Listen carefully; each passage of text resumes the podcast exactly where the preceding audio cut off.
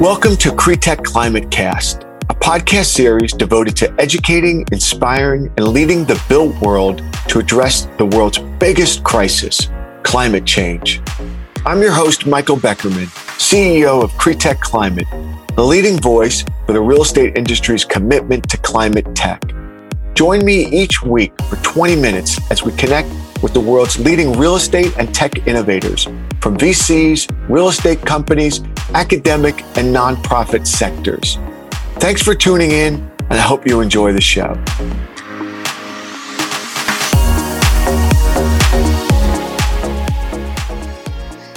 Hey, everybody, it's Michael Beckerman, CEO of Cretech and our newest initiative, Cretech Climate. Welcome to my podcast, Cretech Climate Cast, where each week I'm having conversations with leaders that are focused on helping to decarbonize the built world, which is responsible for 40% of all carbon emissions globally. Today's a special one for me. And I mean that, well, actually, I think I probably say that with everyone, but this one is authentically, not that the other ones aren't authentic. Ah, strike that. Let's just go right to it. Matt Ellis is, I think, the OG when it comes to ESG and the built world. He's been doing this since 2013. He's the CEO and founder of Measurabl, the world's most widely adopted ESG data management tool for commercial real estate. 10 billion square feet under the portfolio and platform, 55,000 buildings in 78 countries. So Matt, it's great to spend some time with you today. Thanks for joining the podcast. My pleasure, Michael. Thanks for having me. Yeah, for those that don't know Measurabl in our world, Matt, which I, I imagine is not that many people, but just why don't you give everybody a little bit of the sort of the pre-Measurabl Matt Ellis story and then take us to when you founded Measurabl in 2013 and what the big idea was there. Sure. I'll, I'll try to zip through it. Uh, hopefully it's just mildly entertaining. So this business came out of my experience at CBRE. I was a real estate broker, tenant rep broker um, in San Diego. And I started that job in the auspicious year of 2008. Great time to get in the real estate industry, as you can imagine. But the extra time that I wasn't um, busy doing real estate deals, I used to try to find a way to bring my personal interest in sustainability into my professional life. And that path was fruitful for me. I spent uh, really the majority of my career at CBRE over five years um, working on sustainability, ultimately as the director of sustainability solutions. And I, that experience afforded me more or less two insights. One, there was a real transformation from traditional ways of business to more sustainable ones. That that transformation would disproportionately affect the real estate sector because of the reasons that you said, Michael. It is one of the most environmentally and socially impactful. We spend 90% of our time indoors. The health and well-being implications buildings are meaningful to say the least. The second insight was that we could not measure that it's extremely difficult to have a conversation with a customer of ours when I was at CBRE about where they're at or how to manage this transition if you have no shared basis in fact. So it all starts with measurement. And I had uh, absolute conviction in that and decided that I would go and pursue it as a business. And so that's where Measurabl came from. Yeah, I mean, one of the things that's so interesting for me, Matt, is like, and again, I'm the newbie. I, am always, you know, late to the party, and you obviously are always first, and it's great uh, that you are because you know the fact that we'll get into it. You've been so successful is a ringing endorsement for why real estate companies should be embracing ESG. But just getting back to the platform and the premise, why is disclosure and reporting so important because you can't pick up any kind of news outlet today and not see that subject in context of ESG and climate. So why, why is this so important? There's two reasons. One, let's get the cliche out of the way. You cannot manage what you do not measure. There is nothing past uh, measurement. You have to have that first. So that's number one. Uh, and we could not and did not in this industry of ours of real estate measure the environmental social impacts of real estate. It's a brand new phenomenon. Brand new being maybe you could argue for say a decade, but really in earnest, I would argue only the last couple of years. The other piece about this is transparency. Sunlight is the best disinfectant. That's the other cliche we should get out there. The real estate business is opaque. In fact, it mostly works on opacity. It works by particular organizations having better access to market comps than others. It works by knowing what that building sold for, leased for, etc. We need to provide the transparency on the environmental and social impact so that the markets can price that into their decisions. what is the physical climate risk exposure this building will be underwater and what's the likelihood of that? What is the carbon intensity of this building? Is it exposed to any regulation? Does it have a real estate uh, green certification? All of these questions have objective answers. Once you have that information, markets can go back to work. I do think we're seeing now the revolution of investors and also lenders caring about decarbonization, caring about impact. And if they have that information, they can go and pursue their investment interests. Without it, they have nothing. And like, you know, when, when you think about the specific tools on Measurabl and where you've really seen adoption and, you know, as I said, amount of square feet that you have under the portfolio, the amount of properties, the geographic expansion and every founder that they tell you they, their product is the same from day one to where it is today. They're not telling you the truth. And I know Measurabl's really scaled and grown, but today, where do you see the traction within the Measurabl sort of suite of solutions? In the beginning, right, there were two things that we essentially offered. Investor reporting, GRESB, the Global Real Estate Sustainability Benchmark, is one of the primary ways real estate entities disclose their ESG performance to investors. That is since complexified, if that's a word. There are many regimes of disclosure and Measurabl supports, multiple of them. Carbon Disclosure Project, CDP, is yet another, and then a bunch of bespoke or investor bi-directional reporting in various specific formats.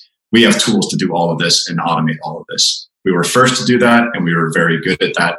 And people refer to us as sort of TurboTax for sustainability reporting. So that was one of our first capabilities. We also worked a lot on data ingestion. It turns out it's very hard to get, assemble ESG data. Real estate organizations were not in the business of doing that. And to get that in automatically, not through files, uploads, and all this. So we worked hard to do APIs and, and, digital tooling to extract data, transform, and load that data. That was essentially the two offering. We call that utility sync, utility automation, and it brought in also other real estate data like size, type, address, and getting the data back out. How has that changed? Today, Measurabl is a comprehensive enterprise ESG suite. That means you have investor reporting, multiple types, you have data acquisition, multiple types, everything from weather and Energy Star to GBIG and BREEAM and Yardi, all being integrated into the system. And then you have a huge piece in the middle, which is the business intelligence piece, the proprietary benchmarking tool. So you can see how one building compares to another, the ability to assess physical climate risk and view that as an analytics layer, the ability to set targets for my 2050 net zero ambitions. So you basically saw Measurabl work at the extreme ends and move to the middle mm. and deal with everything in between. And so, like, how do you make the case to a new prospective customer client. You know, as you know, because you came from the industry, right? You know it as well as anybody. You know, they're looking for an ROI of some degree with this investment that they're going to make in your platform, in any platform, right? That's the way the industry operates. So how, how do you make that pitch to a prospective customer? Like, okay, so I, I will use your suite of solutions. What, what am I getting out of it? So here's the thing that I think sent people on the way wrong track on sustainability. And I think we've got the pendulum swinging back the right way. So, question to you, Mr. Michael Beckerman: Does the real estate professional wake up in the morning and worry about energy or carbon footprint? Yes or no? Wow, boy, that's a tough one. You got me on the spot. I didn't know I was okay. being interviewed. I just, would say yes and no. I would say just, yes and no. Okay, fair. You split the difference. Let's I, just I go with more. Yes. Let's just go with more no right now. Like, and there's certainly arguments to be made, but the real estate professional wakes up, and let's put it in this context, to attract debt, equity, deploy that into real estate portfolios, and return a fantastic uh, yield to their. This is sort of what real estate right. professionals really wake up in the day and focus on. And there are many complexities that go into that, and energy way down there is certainly one of them. And it's rising prominence because energy is related to carbon. But the, the key insight is to say first that the real estate professionals in the business of taking money, moving into bricks and mortar, and returning that money to their investors. Now what we need to talk about is how does that change because of ESG? This is the answer to your ROI question. And I think that that means that there is no spoon. This is my matrix thing, right? There is no ROI. It is a do or die.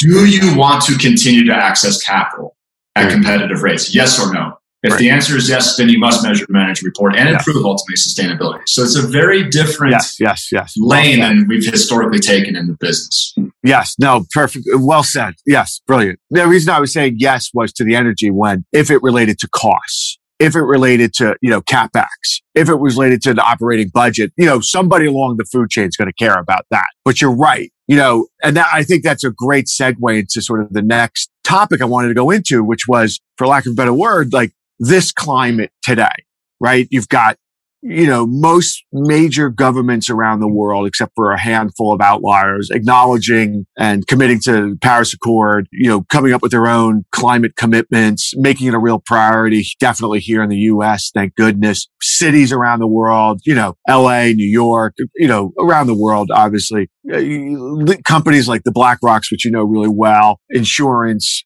underwriting, financial, you know, are we now in the environment where is, you know, it is do or die from a real estate operator, owner, asset manager's perspective that if they don't really, really start to pay attention to this and make these decisions to invest time and energy and resources now that they just will not be able to operate as a real estate company going forward? I, I think absolutely yes.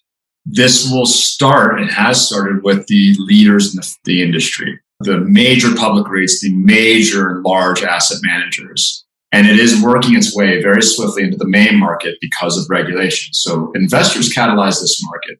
And now regulation is coming in sort of rising tide lifts all boats, right? It doesn't matter if you're mom and pop real estate owner, you, you have a building of a certain size in, you know, California or New York State or Chicago, Illinois, and you now have to worry about energy and carbon reporting uh, and improving that asset accordingly. So that is where we are at today. And that trend to me, and I think most real estate professionals is obvious.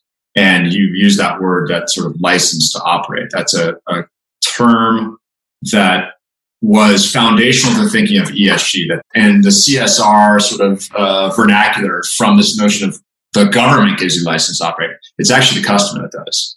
And this is where you enter the millennials and the occupiers and, and everyone that makes the real estate business work, whether they're an employee or they're a customer. They are thinking about retracting your license to operate. If you are a polluter, if you are an abuser of, of rights, if you are poor on diversity, equity, and inclusion, and if you cannot prove positively uh, that you're a good actor, you may lose your license to operate. And I do think that that is working now also and concurrent, concurrently to the regulatory and the investor pressures. So yeah, between the three of those things, yeah, you're not doing great. this, you're in trouble. Yeah, listen, you're somebody, Matt, that I, I read all your stuff. I read your blog. I, I watch everything that you guys do. I, I get, no, but seriously, like I, I learned so much from the content that you're putting out. And for you to say that, you know, that carries a lot of weight in my particular mind. But now then on the other side of it, though, the question for me continues to be, and that's why this podcast is, we should really name it like, you know, Climate for Dummies starring Michael Beckerman or something like that, because I'm just like getting you, everybody that's been on is sort of educating me, right? And so then the question becomes, all right, I don't know the total square footage of commercial real estate in the globe, right? It's more than 10 billion square feet, right? Measurabl's got 10 billion square feet under its portfolio. Let's say it's 100 billion. We got to get 10 times more square footage under your portfolio. How the hell are we going to do this with a great sense of urgency? Because, you know, I've been focused on the tech side for so long. It took a horrific act like the pandemic, unfortunately, to really start to scale adoption you know, and my great fear is we don't have, I don't want to wait for a city like Miami to go underwater or something like that for this to really wake people up. So how are we going to do this collectively? I wish I had the answer to that one. Oh man, why did I have you on the podcast then? You're supposed to okay. tell me how. I'll, I'll pretend oh, I have the answer. Uh, I think there's first you, you need to build a collective sense of urgency. And and I think what we're seeing that now because of the regulatory investment thing. But here's the trick. You have to create a empowerment, a, a recognition that this is possible. And this is my greatest concern. And I think we, real estate technologists, venture capitalists, all the rest, are complicit in a great crime. That crime is that we are not actually able to do these things at the scale that we need to do them at the pace that we do them. It's not true. Here's an example. There is a myth in the business that to do sustainability at all well, you need to have real time data monitoring in all your buildings and tremendous capex must be made and very fancy, novel new technologies need to be brought to bear. Totally untrue. Completely untrue. Measurable. Let me start this way. real estate is inherently measurable, pun intended. It is a fixed asset with utility meters on it. It's not moving around on you like an automobile and it's not ephemeral like telecommunications. This is the world's largest asset class and it is inherently measurable. We know what its environmental impacts are. And the tricks to improving it are taking 99% of all buildings, which are existing buildings, only 1% or less are built in any given year. And those are gleaming towers to begin with. Nothing bad's really getting built these days of consequence. The problem is what's already here. What if I told you that the technologies of a better light bulb, retro commissioning buildings, variable fan drives, basic envelope rescans, and other status quo things in the real estate business simply weren't deployed at scale? It's not, this is important. It's not novel or new technology. It's not cutting edge carbon capture. It's not predicated on you having radical real time insights in your building at all. Every single building on the planet can do this. It takes some time and it takes some money.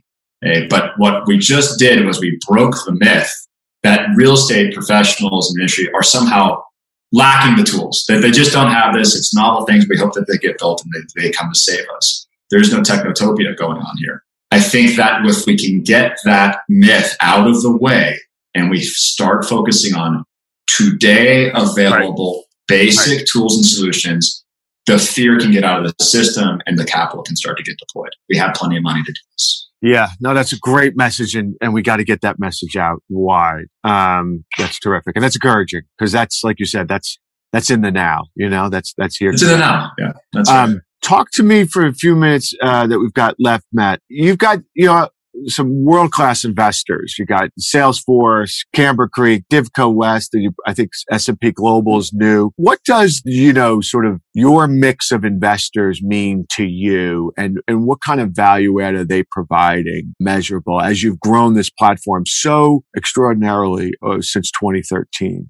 Camber Creek too. Don't forget those guys are. Fantastic. I said Camber Creek. I love. Did you say okay? Good, Jake. Um, and you'll notice in Measurabl that we have always done. We've done three rounds, Mike. We've done a seed and a B. In each instance, you have a financial lead investor, a Camber, a Sway, a Crosscut Ventures, great uh, early stage investor out of LA, and strategics behind them, a Divco or an S&P Global or an Exelon, um, Salesforce. One, I couldn't ask for better investors. What is going on there is a conscious move by our business to bring in experts, not just dollars, but expertise against certain things in the business that we know we need to work on.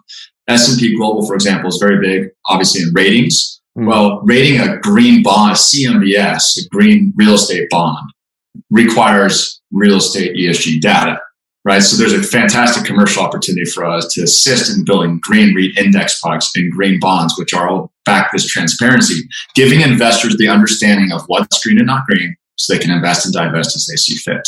Uh, Salesforce is a major occupier of real estate um, and a fantastic technology company. And so they can help us with uh, addressing a new segment, which is corporate occupiers, which is a big part of our business. And they can help us understand how to build great technology right? And work on business models to make this technology ubiquitous. So I hope that helps. Is just when I think about the value out of our investors, I think you've got wonderful lead investors who get how to build great SaaS businesses in real estate. And you've got strategics that know how pieces of that can uh, work going forward. And have big real estate portfolios, obviously. It's right. Convenient. Right. yeah, right, exactly. And you know, that's sort of like when I get asked advice, not that I'm any, you know, great expert on fundraising, when I get asked advice, to, particularly today where there's so much capital chasing, you know, startups is like, I, I always say, just make sure there's a value add there, right? And make sure first and foremost, these are people you want to, you know, get into the trenches with because it's not always going to be good and it's going to have money in the bank, but it, you know, it's better to have people that you can turn to when the shit hits the fan and it gets tough and that add value. And I think that's really what you were echoing. Yeah our business, and I think many look, I think many startup businesses are they're incredibly hard. You have a very few set of quick successes where it all looked easy. Our business was very hard. When this company started, this topic of ESG wasn't yeah. something we would have had a podcast about. I didn't know what the and, hell you were doing. I was like, "Whoa, who is this guy? What does the ESG stand for?" When, you get 2013, right. I'm like, "What? What? I got to go look it up." Right, and now we don't have to explain it quite so No, much, right? And but I think that that in prop tech, by the way, you know what the guys at VTS have done, and, Yeah. and CompStak and many other fantastic innovators. Uh, none of these businesses happen in a year. No, no, I. Okay, it took some time. So you have to have patient investors who know how to work through that. Yeah, that's great. So I guess finally, you know, I know because I do read all your stuff. I genuinely do. It, it's great quality. I know you got an Energy Star Award. I know you got a Sustained Excellence Award. Congratulations. Those are big deals. What's next? Like what, what are you focused on as the CEO? You know, you're what, eight, nine years down the road, whatever it is. What does the next couple of years look like? What do you hope it looks like for Measurabl? And for all of us, I think our success is one that people can get behind, right? That's what I like about the businesses. Yeah. We're going to have an economic success for our investors. That to me seems readily obvious. But when we are successful, this business will accomplish something. And by this business, I mean our industry of real estate. It will be more transparent. It will be more profitable. It will be more resilient. It will be more healthy, healthier. This is what we need, right? This is, these are better outcomes for all of us. And that's why ESG is such a powerful concept. It creates the doubles and the triples, not just economic outcomes that are your win and someone else's loss. Our wins are everybody's wins. And so I think we need to have a very large business. It's a category defining business. It's a genre defining business. I think we need to be out there showing that there should be measurables in every asset class, sector, nook and cranny of the economy. And I think we should have businesses built on top of our business Yeah. to further lubricate the actions that need to take place to take decarbonization to scale and make healthier buildings and so on we go. So that's what I think needs to happen. Well, you're you're preaching to the choir, my friend, because you know to quote the great poet Bruce Springsteen, nobody wins in the end unless everybody wins. Hmm. So you know what? That's that's great. That's win-win. That's how I've always tried to live my life, and it's one of the reasons why you know I moved so quickly and aggressively into climate tech when I, of course, so late realized what how much the real estate industry was contributing to climate change. And so I've got this, you know, big audience, this bully pulpit, and I'll use it to change the world for, you know, ho- hopefully while I'm still around for my kids and their kids. Because as you said, you know, the facts don't lie and, and the data's there. Climate change is real. And I loved also how you talked about that there are really small steps that companies can make today and make a real impact immediately. I think that was one Yeah, of the big should- takeaways I got. That was really great. I'll give you two last things before we close. One is that the real estate industry uh, suffers unduly from a reputation of environmental degradation and social degradation. We disrupt communities, we gentrify communities, we we uh, blight land, and all this stuff. We provide shade and shelter and operating space and and and public life venues. This is a fantastic industry, and we can be leaders in this transformation. right. In fact, we have done phenomenal work. Look at Boston Properties, look at DWS, and look at Credit Suisse. And it's unfair to pick any any of them. Like, There's there is really good work being done here. So I think that this is a chance to address this issue and empower our business to be ambassadors of uh, good climate stewardship and good uh, social outcomes for everybody. How we build what we build Yeah. matters. And when it comes to when you're at the party, no one cares where you're at in the Congo line. Let's just make sure we're all dancing together. well, I mean, all right. So, Matt, you know what? We mentioned Bruce Springsteen. We mentioned the Congo line. We mentioned dancing. For those that are listening and, and, and don't see handsome Matt on the screen here, there's a guitar over his left shoulder. Now, Matt, you can't have that guitar there for, for just props. I know that you know how to play the guitar. I think you need to go over there, get the guitar, and take us home. Come on, man. Play us a little ditty. Yeah, I'm only going to do this for you. Oh, oh, Michael, it's out of tune. Oh, come on, man. Leave me on a hopeful note. Give me a little ditty. It's like how Marc Maron closes his podcast, right? Well, do you sing anything? I mean, I do, but I, I want to keep people listening. Okay. That's supposed to be a C, that's supposed to be a G. So we're gonna have to cut this section. You're gonna have to give me a chance to redo it. But I play guitar for many years, and I really do promise I can do it all right. It'll be a great reason to have you back on the podcast with a tuned guitar. But seriously, Matt, I was just having fun with you, but I, I know you're a great guitar player. But uh, thanks so much, man, for taking the time. All the great work you've been doing. You know, you've been fighting the fight years and years without, uh, you know, people like me paying attention as much as we should have. And uh, I know that uh, the industry's in good hands with uh, leaders like you and, and your team at Measurabl. So thanks so much for spending some time with me today. It's entirely my pleasure, Michael. Thanks for the time. If you want to hear more about top industry trends, please hit subscribe and join us on this journey to reimagine real estate. If you've enjoyed listening to this week's episode, please be sure to give us a five star rating and share this podcast with your friends and colleagues. To stay up to date on leading climate tech trends and topics, join the Cretech Climate community by clicking the link in our bio. Thanks for tuning in, and we look forward to having you join us next week.